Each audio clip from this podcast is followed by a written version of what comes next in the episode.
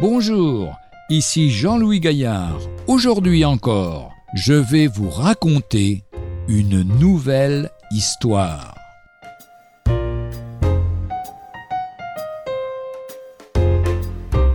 Et après? Frédéric rend visite à son grand-oncle pour lui annoncer sa réussite au baccalauréat. Après l'avoir félicité en ajoutant quelques commentaires sur l'étape ainsi franchie et les perspectives qu'elle ouvrait, le vieillard s'intéresse au projet de son petit-neveu, de solides études juridiques dans la faculté réputée de la ville voisine, et ensuite demanda l'oncle, après avoir posé quelques questions sur l'intérêt et la durée de ses études. Je pourrais m'établir comme avocat au barreau de telle ville.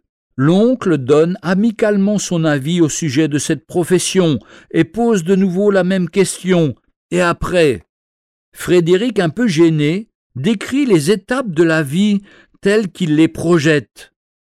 Ponctué par quelques commentaires bienveillants du vieillard et suivi par l'inévitable question. Et après Mais pour le moment où la vie se termine, le jeune n'a plus rien à dire, il n'est plus sûr de rien à ce sujet.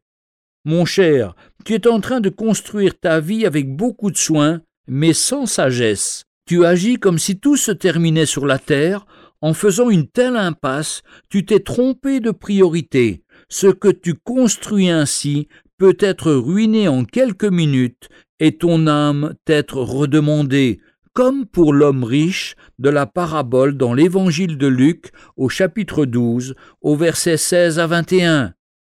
Cette conversation porte ses fruits. Frédéric réalisa qu'il avait jusqu'alors négligé l'essentiel, se mettre en règle avec Dieu sans attendre.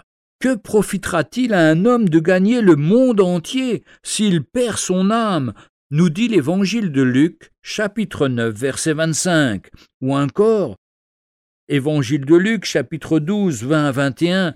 Mais Dieu lui dit Homme dépourvu de bon sens, cette nuit même ton âme te sera redemandée, et ce que tu as préparé, pour qui cela sera-t-il? Voici quelle est la situation de celui qui amasse des trésors pour lui-même et qui n'est pas riche pour Dieu. Retrouvez un jour une histoire sur www.365histoire.com.